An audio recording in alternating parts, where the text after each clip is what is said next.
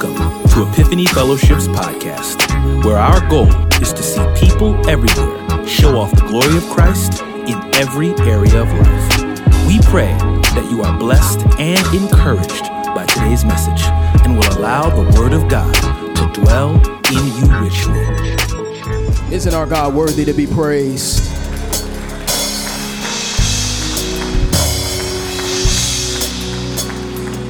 Our God who sits high in the heavens and looks low, he is worthy to be adored, for his name is exalted.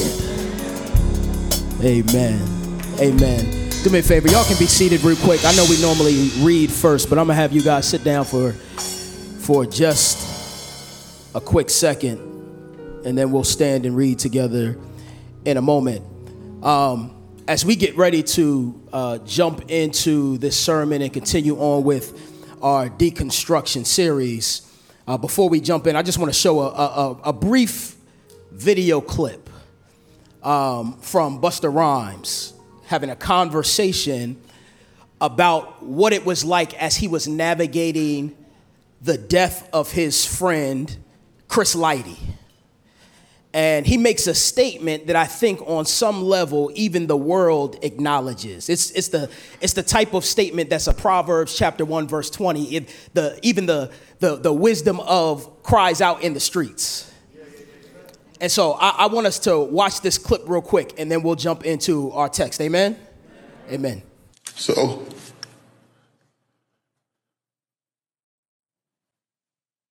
I lose my father too. While I made this album, I lose Chris Lighty and I lose my daddy making this album. Niggas want to know why it took so long to put out an album. I was going through all kinds of shit. I had to lose weight. I had to find refuge and people that didn't mean as much to me as Chris and my father. And I started to walk around with this smile like I was doing well. All right. That's a hard thing to do. And I ain't looking for no sympathy. I just want to share because I want to know pain that you go through too. You could look at me and see your pain in me. Because ain't none of us exempt from suffering. Right. Ain't none of us exempt from suffering. Would you stand with me to open your Bibles to John, the 11th chapter? John, the 11th chapter. And I know normally we read this together, but I want to read it for your hearing if you can bear with me. I'm going to read it for us this morning. Y'all all right with that? Yeah. Amen. Amen. This is John chapter 11. We're going to begin verse 1 and read down through verse 21. This is what the word of the Lord says. It says, "Now a man was sick, Lazarus from Bethany, the village of Mary and her sister Martha. And Mary was the one who anointed the Lord with perfume and wiped his feet with her hair. And it was her brother Lazarus who was sick. So the sisters sent a message to him, 'Lord, the one you love is sick.' And when Jesus heard it, he said, 'This sickness will not end in death, but it is for the glory of God, so that the Son of God may be glorified through it.' Now Jesus loved Martha, her sister, and Lazarus. So when he heard that he was sick, he stayed 2 more days in the place where he was. Then after that, he said to the disciples, 'Let's go to Judea again.' 'Rabbi,' the disciples told him, 'just now the Jews were trying to stone you and you're going there again?' 'Aren't there 12 hours in a day?' Jesus answered. 'If anyone walks during the day, he doesn't stumble because he sees the light of this world. But if anyone walks during the night, he does stumble because the light is not in him.' And he said this, and then he told them, 'Our friend Lazarus has fallen asleep, but I'm on my way to wake him up.' Then the disciples said to him, 'Lord, if he's fallen asleep, he will get well.' Jesus, however, wasn't speaking about his death, but they thought he was speaking about natural sleep. So Jesus then told them plainly, 'Lazarus has died. I'm glad for you that I wasn't there so that you may believe. Let's go to him. Then Thomas, also called twin, said to his fellow disciples, let's go too so that we may die with him. When Jesus arrived, he found that Lazarus had been in the tomb already for 4 days.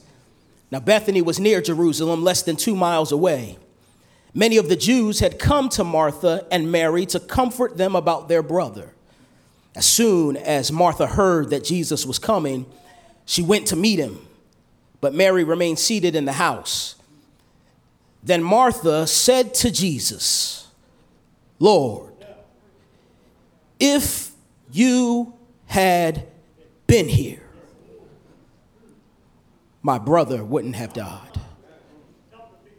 I just want to tag our text this morning: the danger of deconstructing through your pain. The danger of deconstructing through your pain. Let's pray.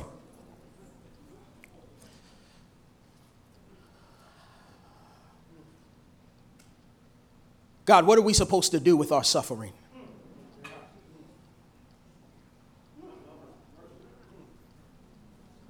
What do we do when it feels like life has just pressed us down, hemmed us in on every side?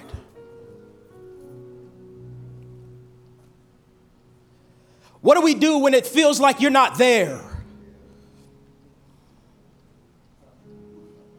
What do we do? God, I'm thankful for passages like this, because you give us some insight into where exactly you are and what you're doing at times that can give us comfort, that can give us hope, and that can give us the courage to believe when our emotions don't want to follow suit.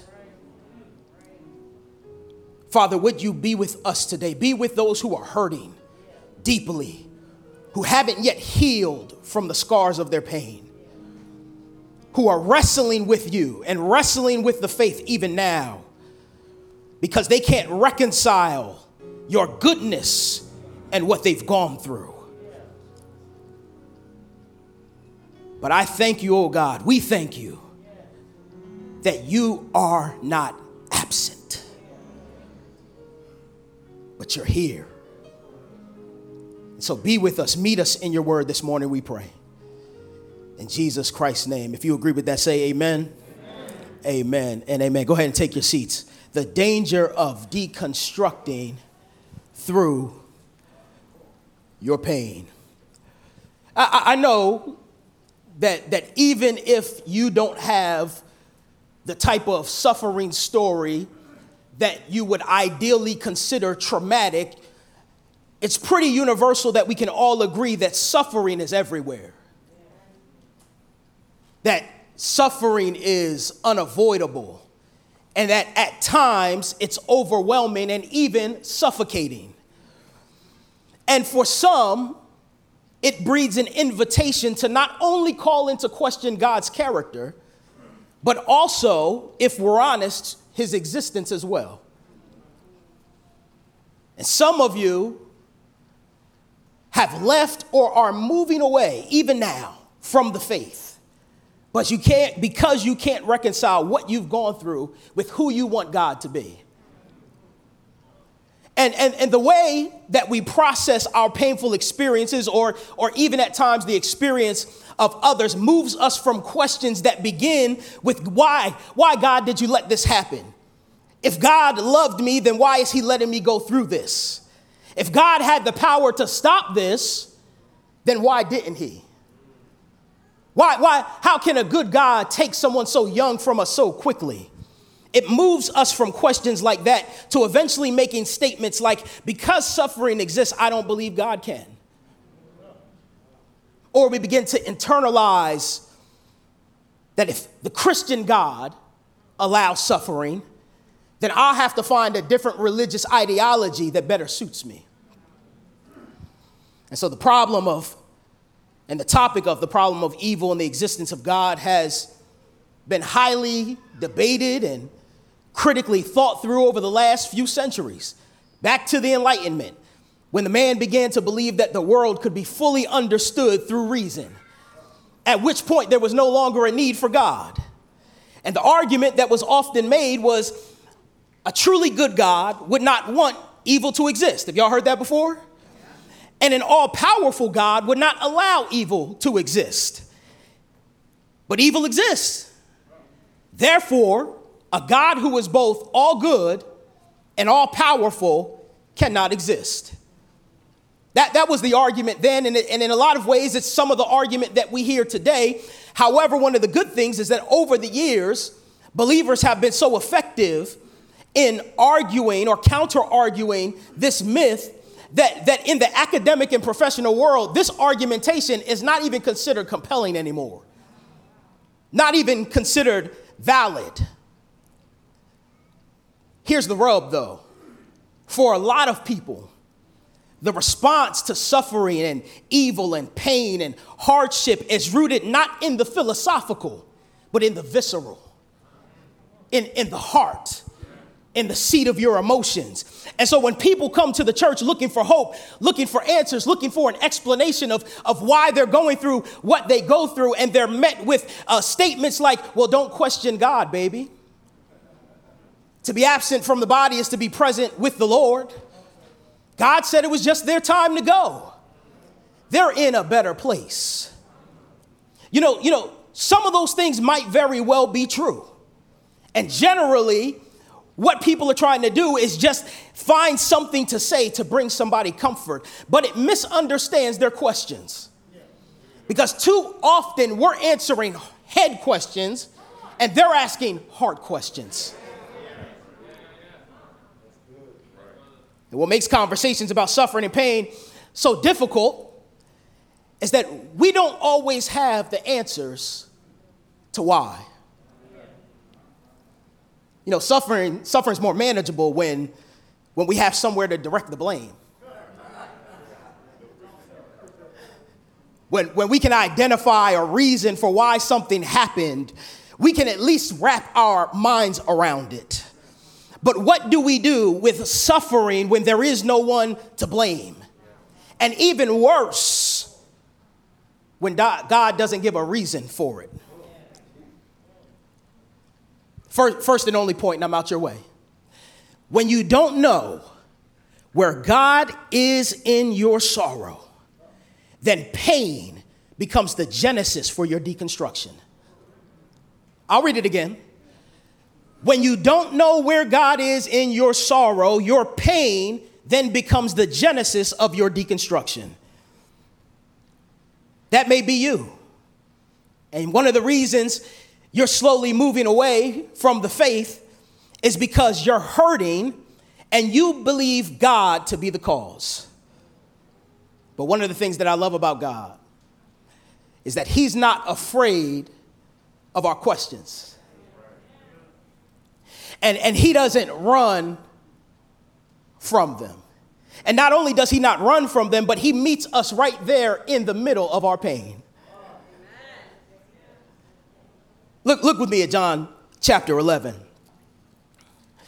Jesus gets this message that his friend Lazarus is sick. Now, you got to understand the relationship. Mary, Martha, and Lazarus, they like Jesus is some of Jesus's day ones. Right? And so when Jesus wants some recreation time, when he wants some comfort, when he's tired of dealing with the messiness of people, guess where he goes? He goes to hang out with his fam, which is in Bethany, Mary, Martha, and Lazarus. And so they send him a message that Lazarus, the one that he loves, is sick. Somehow they knew where he was, which shows you the level of intimate relationship that they had with him, that they would know with all the traveling that Jesus did, they knew where they could find him to send him a message. And so they send him this message, and you can tell, because they sent Jesus the message, letting him know that Lazarus was sick, that there is something implied there. The implication is that there's an expectation for Jesus to come and do something about it. And so, you know, We're not absent of that today. If we need something, don't we go to somebody that we think can do something about it? And so in their minds, they're like, all we have to do is get to Jesus and he can get this under control. All we got to do is tell Jesus about it. And because we know he loves us, we know he's going to want to come and do something about it. And so they find him. And you know what's funny about this is because they're close with Jesus, I'm sure that they've sat around and talked with Jesus or heard some of the through the grapevine talking about how Jesus has healed other people. You remember the centurion servant who was sick? What did the centurion say? He said, listen, I don't know. I passed the Mac again. He excited. Go ahead and jump out your seat, Doc. Go ahead. You want to preach it for me? Come on, sir. Listen, the centurion said to Jesus, he said, I'm not worthy for you to come underneath my roof. But what does he said? He said, I'm a man of authority. So I don't need to be somewhere for my authority to travel. And so what does he say? He said, all you got to do is say that he's going to be healed. And I know he'll be healed. And so you can imagine that if Jesus could just say it for a stranger, if Jesus could just let his authoritative word travel across the region into the room of somebody he didn't know, what would Jesus do if somebody he loved needed him to show up?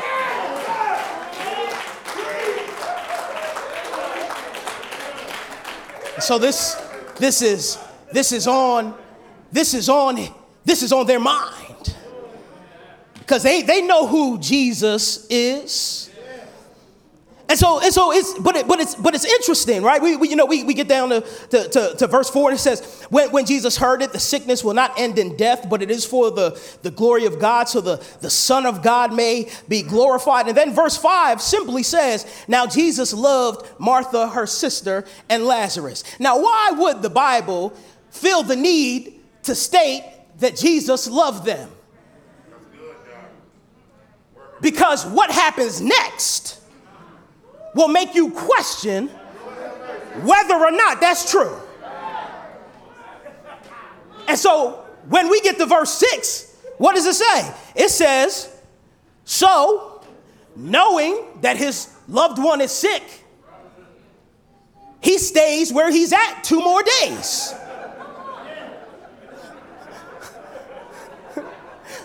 Huh?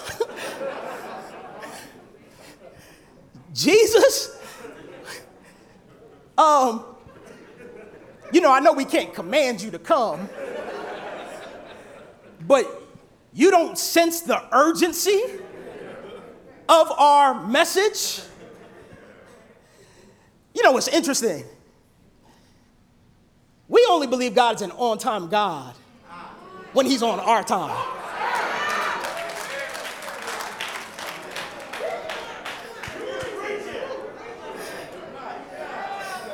He said, I'm going to stay 2 extra days because there's an urgency in their situation that doesn't align with his agenda. And when our urgency doesn't align with his agenda, then oftentimes we find ourselves disappointed. And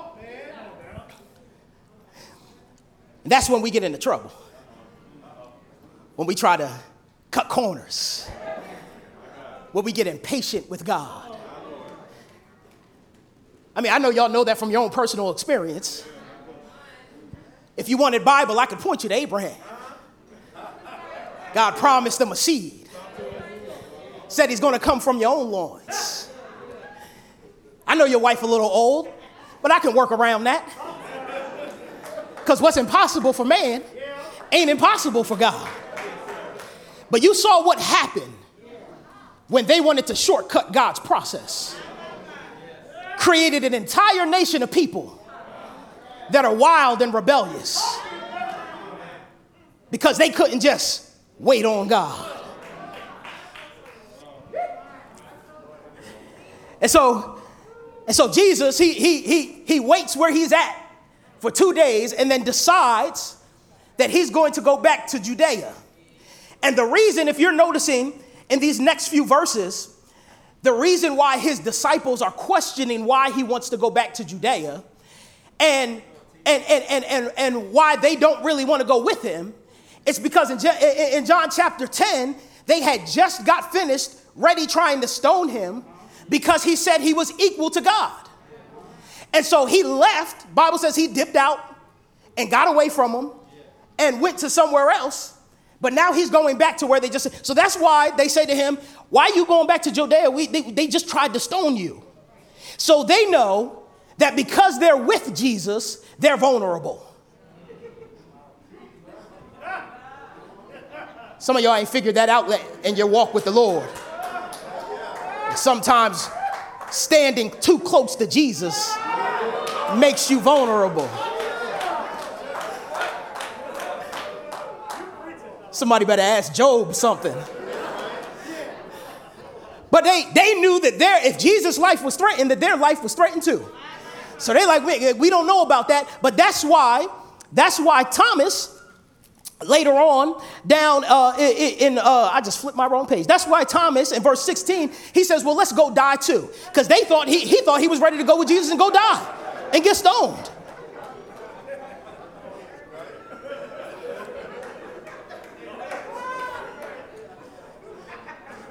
Now, granted, Jesus was trying to get them to understand they wasn't in no trouble because they were on his agenda, right?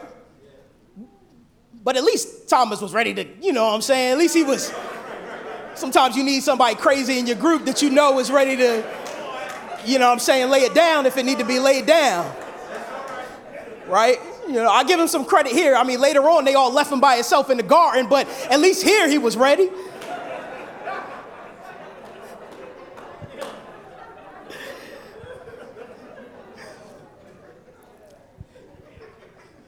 And so the disciples, as they're talking with Jesus, Jesus mentions to them, he says, we got to go to Lazarus because he's falling asleep, but we got to wake him up.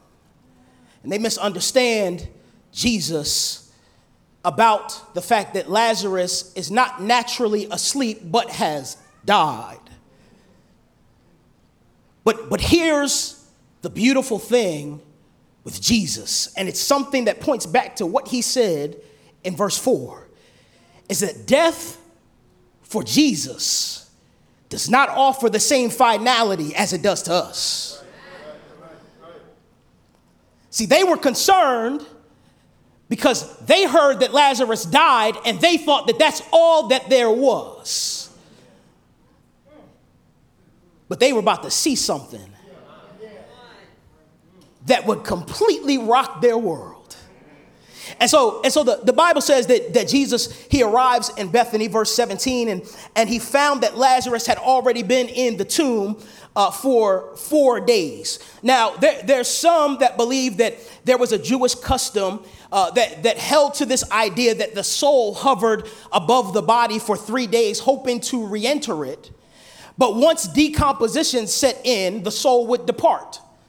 Now, there's no consensus on whether that was actually a true Jewish customarily held belief. However, what we can assert is that the author here is trying to let us know that Lazarus was dead.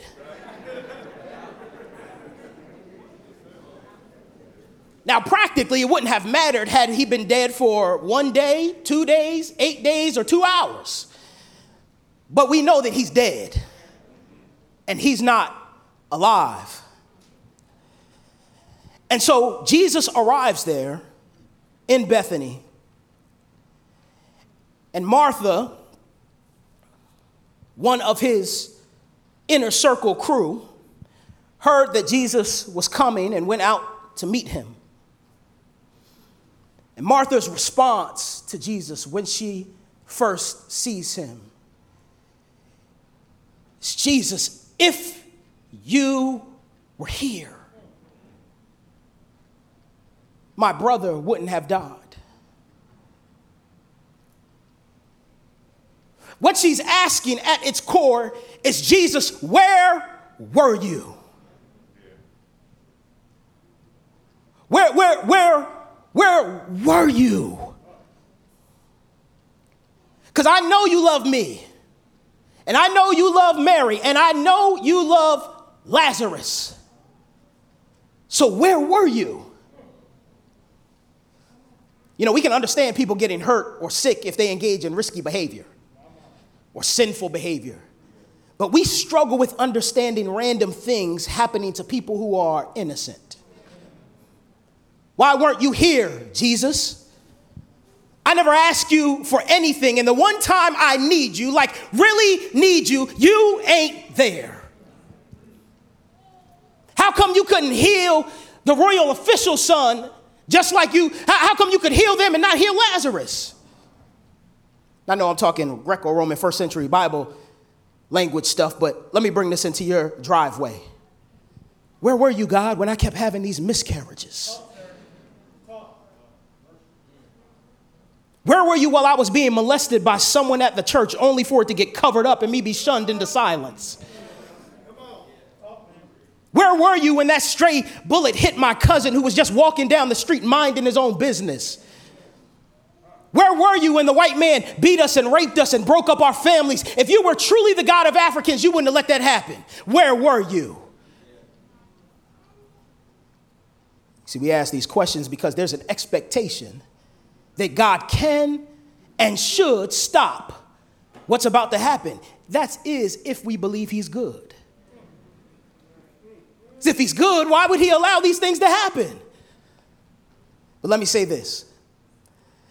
It's okay to ask God questions.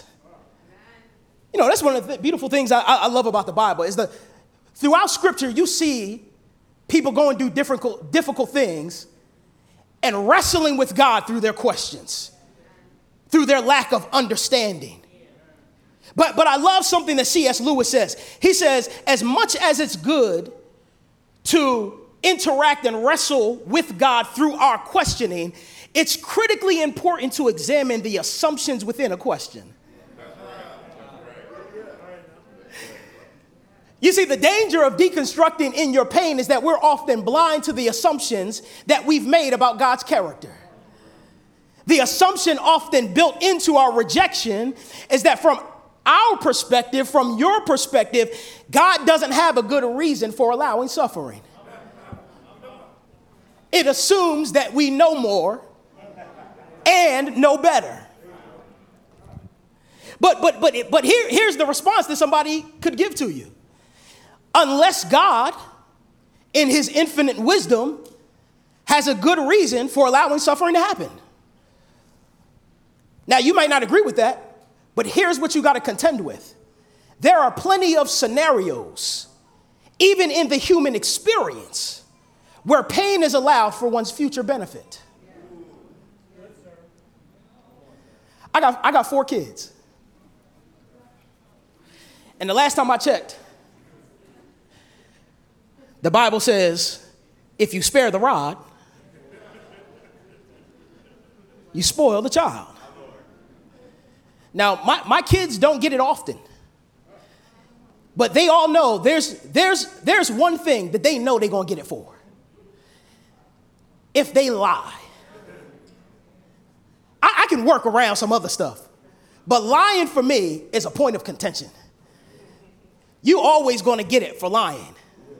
Now, do it hurt when they getting it? Absolutely.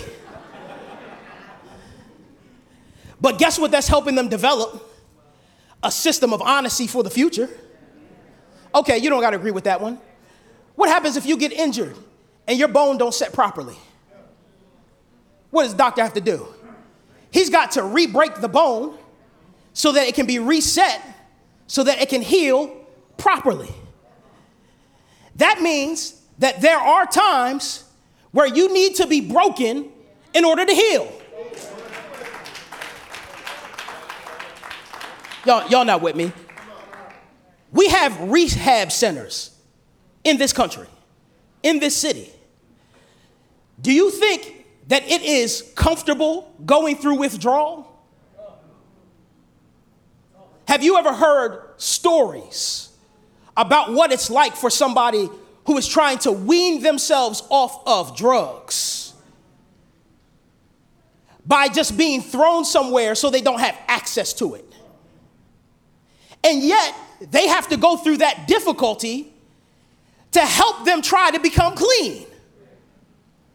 Come on, y'all not with me. Listen, we have an entire motto that exists that says, what doesn't kill me makes me stronger.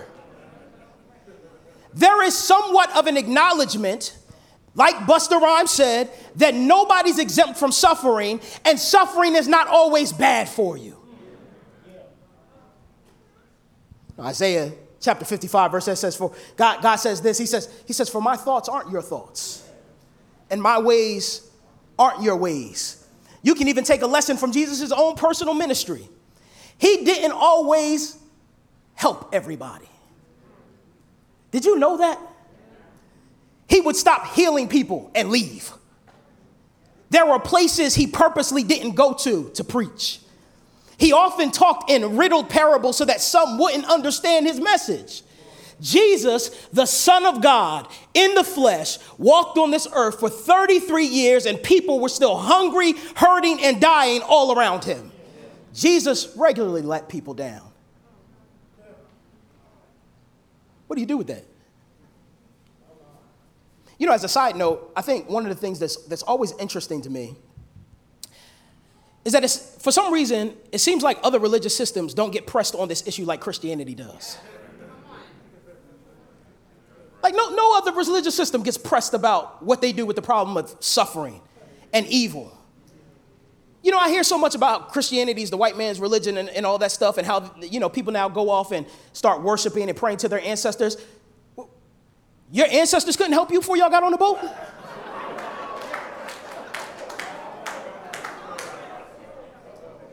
Where was they at?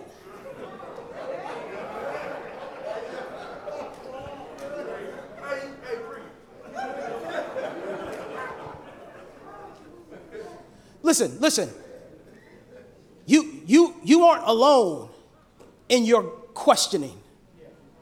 You're not alone in your pain and wrestling with God. Look what the psalmist writes. He says, Lord, how long? Turn, Lord, and rescue me. I'm weary from my groaning. With my tears, I dampen my bed and drench my couch every night. My eyes are swollen from grief. They grow old because of all my enemies. He says, how long, O Lord, will you forget me forever? How long will you hide your face from me? How long, Lord, must I call for help and you do not listen, or cry out to you about violence and you do not save? You're not alone in your questioning. God gives room for it, but he also gives an answer. But you know, one of the things that I love about Martha's response in verse 22 is look, it's her response shows that her pain doesn't block her resilience in believing who Jesus is.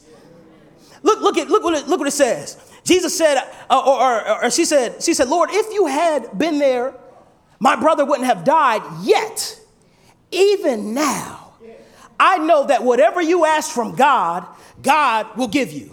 Now, Martha doesn't indicate that she knows what's going to happen next. She doesn't have any special insight past the moment in which she currently lives, but all she knows is that Jesus has the type of relationship with the Father that no matter what Jesus asks for, the Father will give him. It shows the trust and confidence that she has in him that despite her brother dying has not left.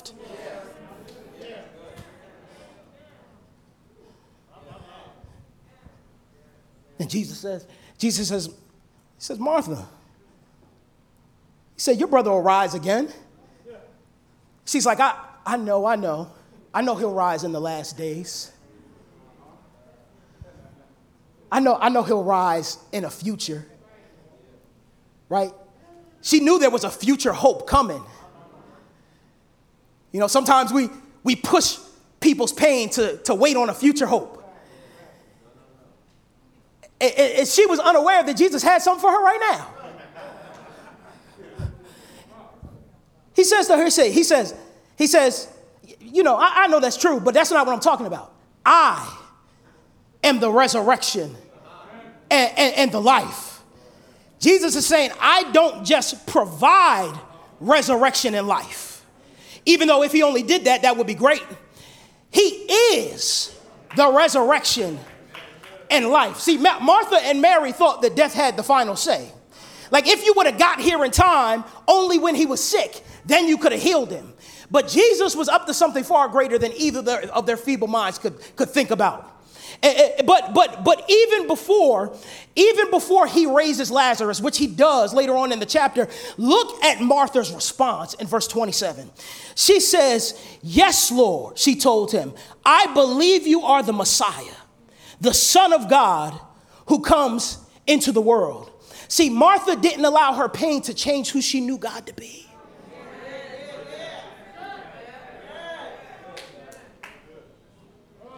See, her circumstance, her situation didn't change God, because she knew that God was unchanging.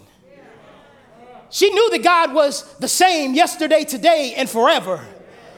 She knew that God could do something about it, but even though he didn't mean that he couldn't.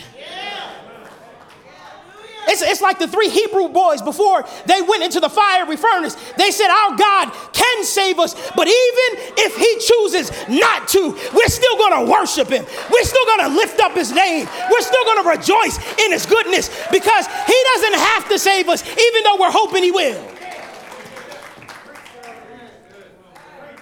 See, some of us give up on God too easily because we think we know better. We think if we can just move God out the way, that will solve all of life's problems of pain and suffering will just disappear. I may not know why he's allowed me to go through some things I've gone through. And I may not know how long the pain is going to last. But here are some things that I do know. Weeping may endure for a night, but joy comes in the morning. Yea, though I walk through the valley of the shadow of death, I will fear no evil, for thou art with me. The Lord is near to the brokenhearted, and he saves those who are crushed in spirit. No good thing will he withhold from those who love him. Even youths shall faint and be weary, and young men will stumble and fall. But they that wait upon the Lord shall have their strength renewed. Consider it all joy, my brothers and sisters, whenever you experience various trials, because you know that the testing of your faith produces endurance. And let endurance have its full work, so that you may be mature and complete, lacking nothing. I know that all things work together for good of those that love him and are called according to his purpose. I may not know how long this is going to last, but I know that he's with me, and I know that it's not purposeless.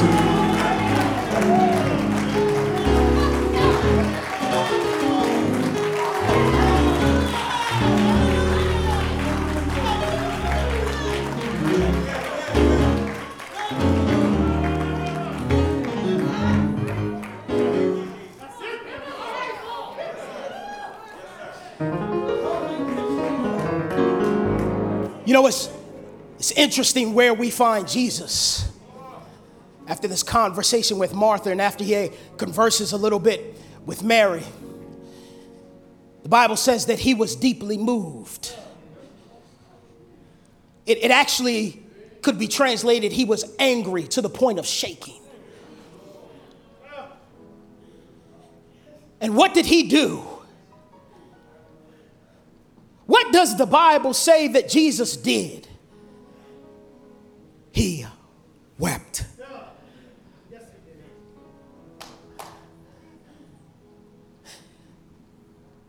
Isn't it funny how Jesus could share in their grief, even though he knew he was about to raise Lazarus from the dead?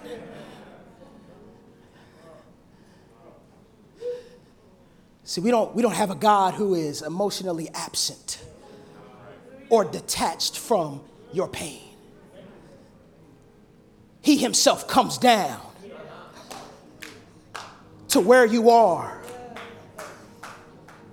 And Jesus, the one whom shows us what the Father is like, he weeps with you. He cries with you. He's moved tears with you. And he's there.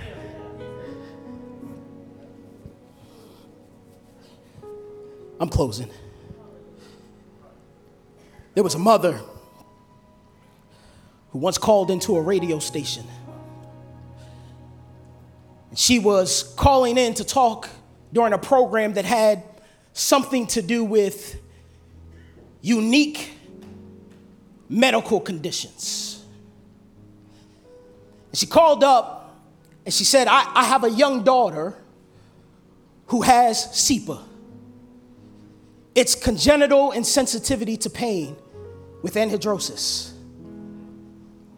It means that you're unable to feel pain. Now you can imagine with a young child how that could cause countless problems.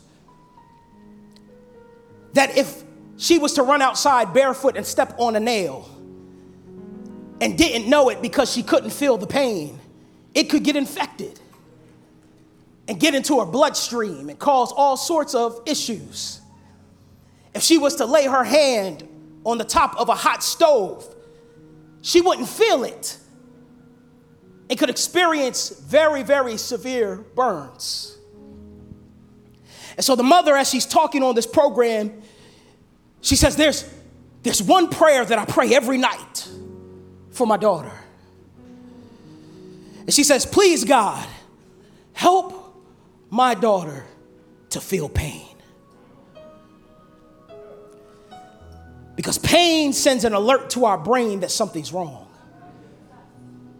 And all she wanted was for her daughter to be in a position where she could recognize that something was wrong and ask for help. Hear me today. Sometimes you may not know why you're going through what you're going through. But pain should be a sensor in your mind, people of God, that allows you to recognize that something is wrong and that you need help. And that there is a God who sent his son to die, to restore the familial relationship between us and him, so that you would have access to approach the throne of grace with boldness, to receive mercy in your time of need. God sees what you're wrestling through, and he hears your questions. But he's inviting you to come to him. He's inviting you to not stay away and just assume things about him, but bring your objections to him, your questions to him, and deal with them face to face. And I promise you, he'll show you a God that can meet every single need that you have. And that's what I have prayer for us this morning, is that our pain wouldn't allow us to deconstruct things about God and the faith that leave us absent of the peace, the comfort, and the knowledge that he freely offers. Would you pray with me? Our God and our Father, I thank you, God, that you are sovereign, that you have complete rule and authority over everything that's been created. And I thank you that you're a God that's also imminent, which means that you come close so that we can know you.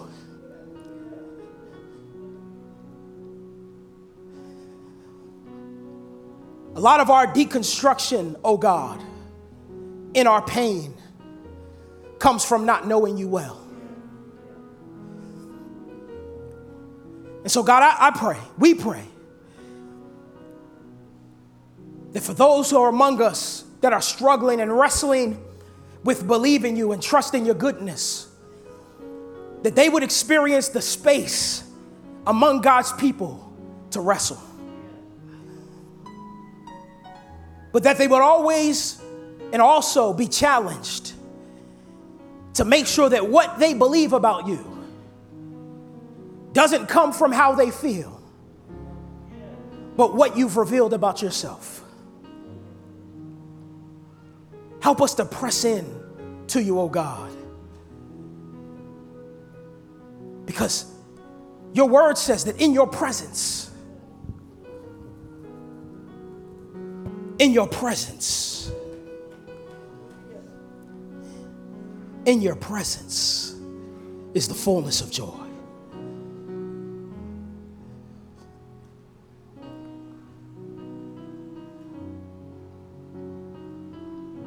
We thank you, O God, because you are good. You are good. And your mercy, your steadfast love, your covenant faithfulness goes with us from generation to generation.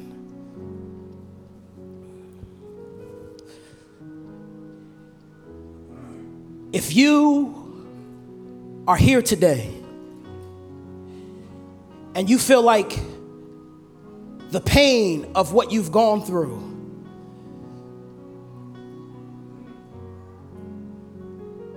has separated you from God and his people, if you're here today and there's something you're still wrestling with, that you're still angry at God about,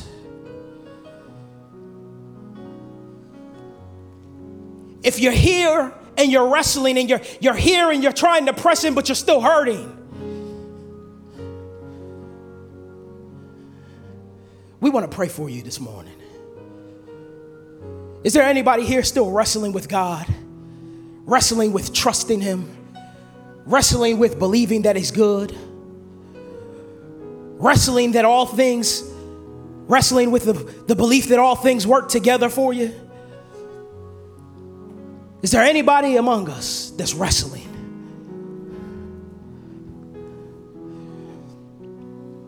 Amen. Maybe you're here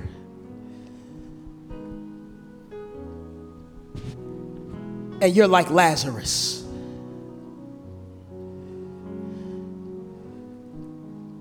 You might be physically alive, but spiritually you're dead.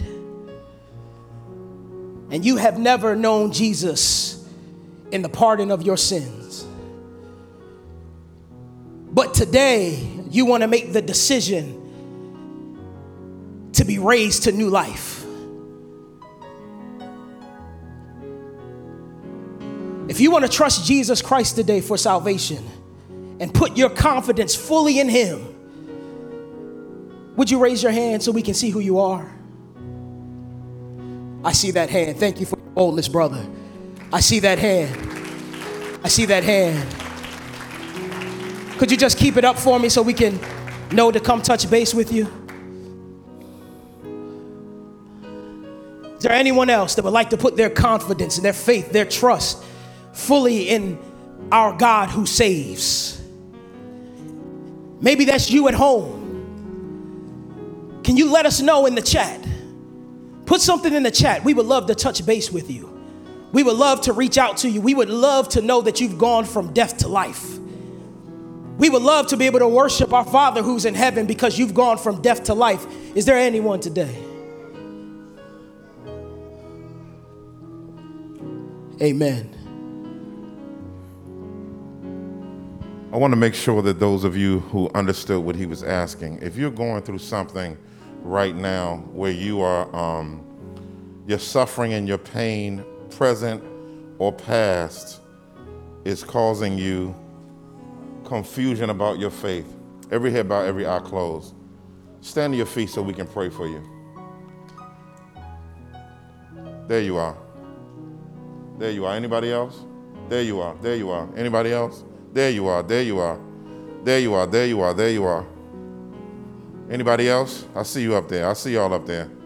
Yeah. Nothing to be embarrassed about. Nothing to be embarrassed about. God isn't a God of confusion. He's a God of clarity. And he wants you to be clear. Anybody else that's gone through something or going through something, you wonder where God was, and it's kind of thrown you off a bit. I see y'all two standing up. Thank y'all for jumping up. I know there are more. I sensed it. Yeah. Anybody else? Anyone else?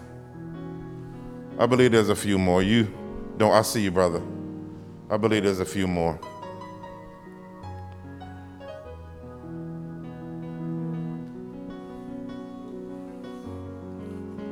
Thank you. I see you. I see you. Anybody else? I see you. Thank you for popping up. Who else? Well, you've seen some dark seasons and you've been confused about God's goodness.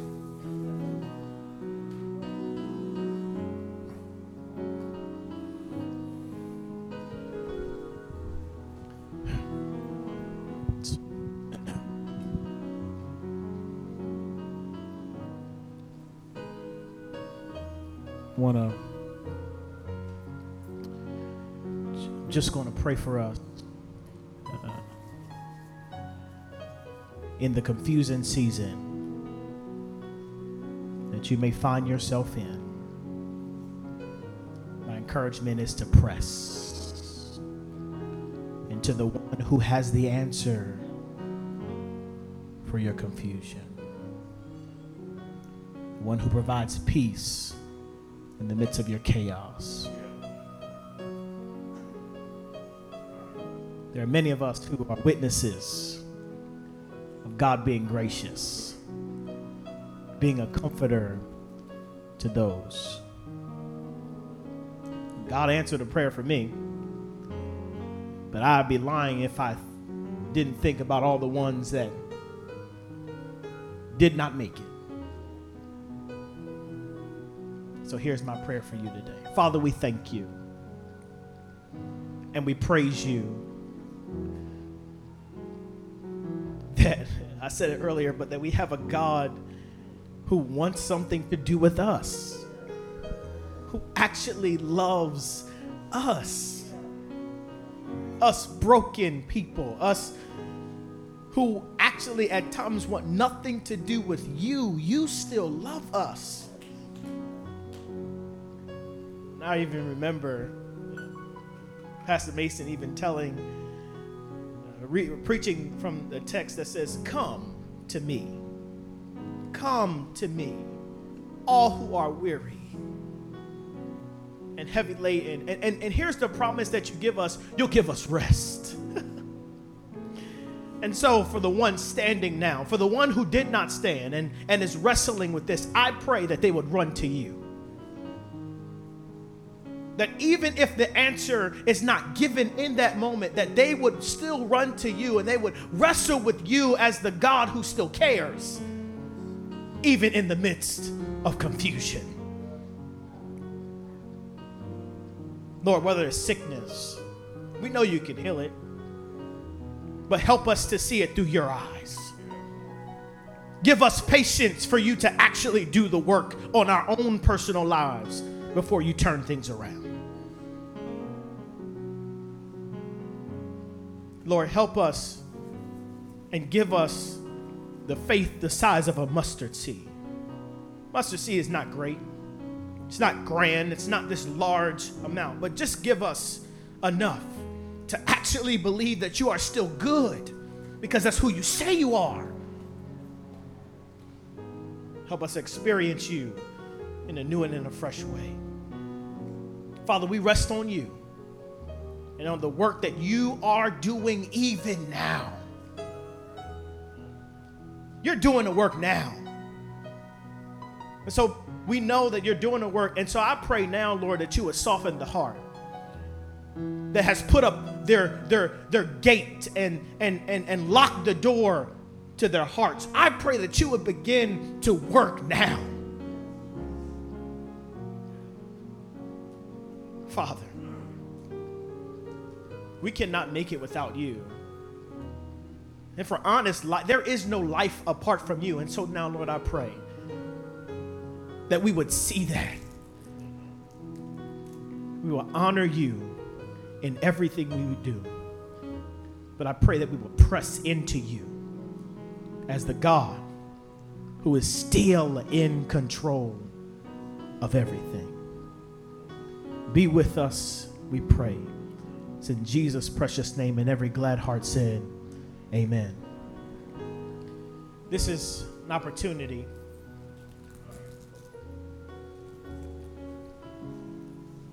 where we look back at our Savior asking the question to our Father. He says, if this cup could pass, please let it pass. But his response is, nevertheless, not my will, but thy will be done. If there could be another way, he said, let it be so. But he looks at it and he says, I need to give my very life so that the broken and the hurt would have life and life more abundantly. On the night when he was betrayed, he took the bread and he broke it.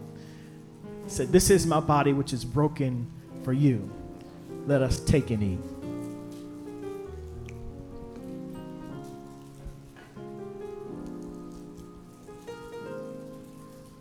Same way he took the cup, said, this is the new covenant.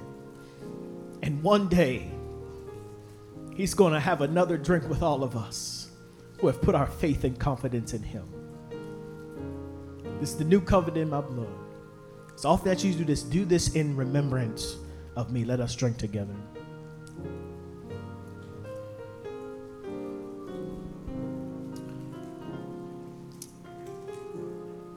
Let us pray. Father, we thank you and we praise you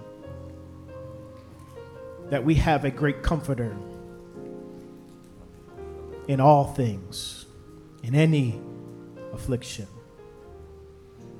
Lord, I pray that the one wrestling with their faith because of their pain would know that you are still at work and that you are still willing to move on the heart, the mind, and even the situation.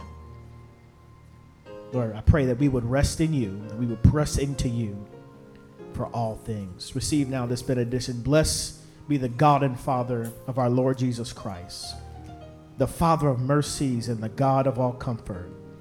He comforts us in all of our affliction, so that we may be able to comfort those who are in any kind of affliction through the comfort that we ourselves receive from God. For just as the suffering of Christ overflows to us, so also through Christ our comfort overflows. And every glad heart said, amen. God bless you. Go in peace. Hello, this is Dr. Eric Mason, founder and pastor of Epiphany Fellowship. Thank you for tuning in today. Hopefully the Word of God was a blessing to you. Also, if you want to help us build the kingdom from Philly and beyond, particularly in inner cities, partner with us today. And if you don't know Jesus as Savior, based on his death, burial, and resurrection, place your confidence in him and go from spiritual death to spiritual life. Tune in next time so we can see you go from spiritual infancy to spiritual maturity. God bless you. Take care. We love you.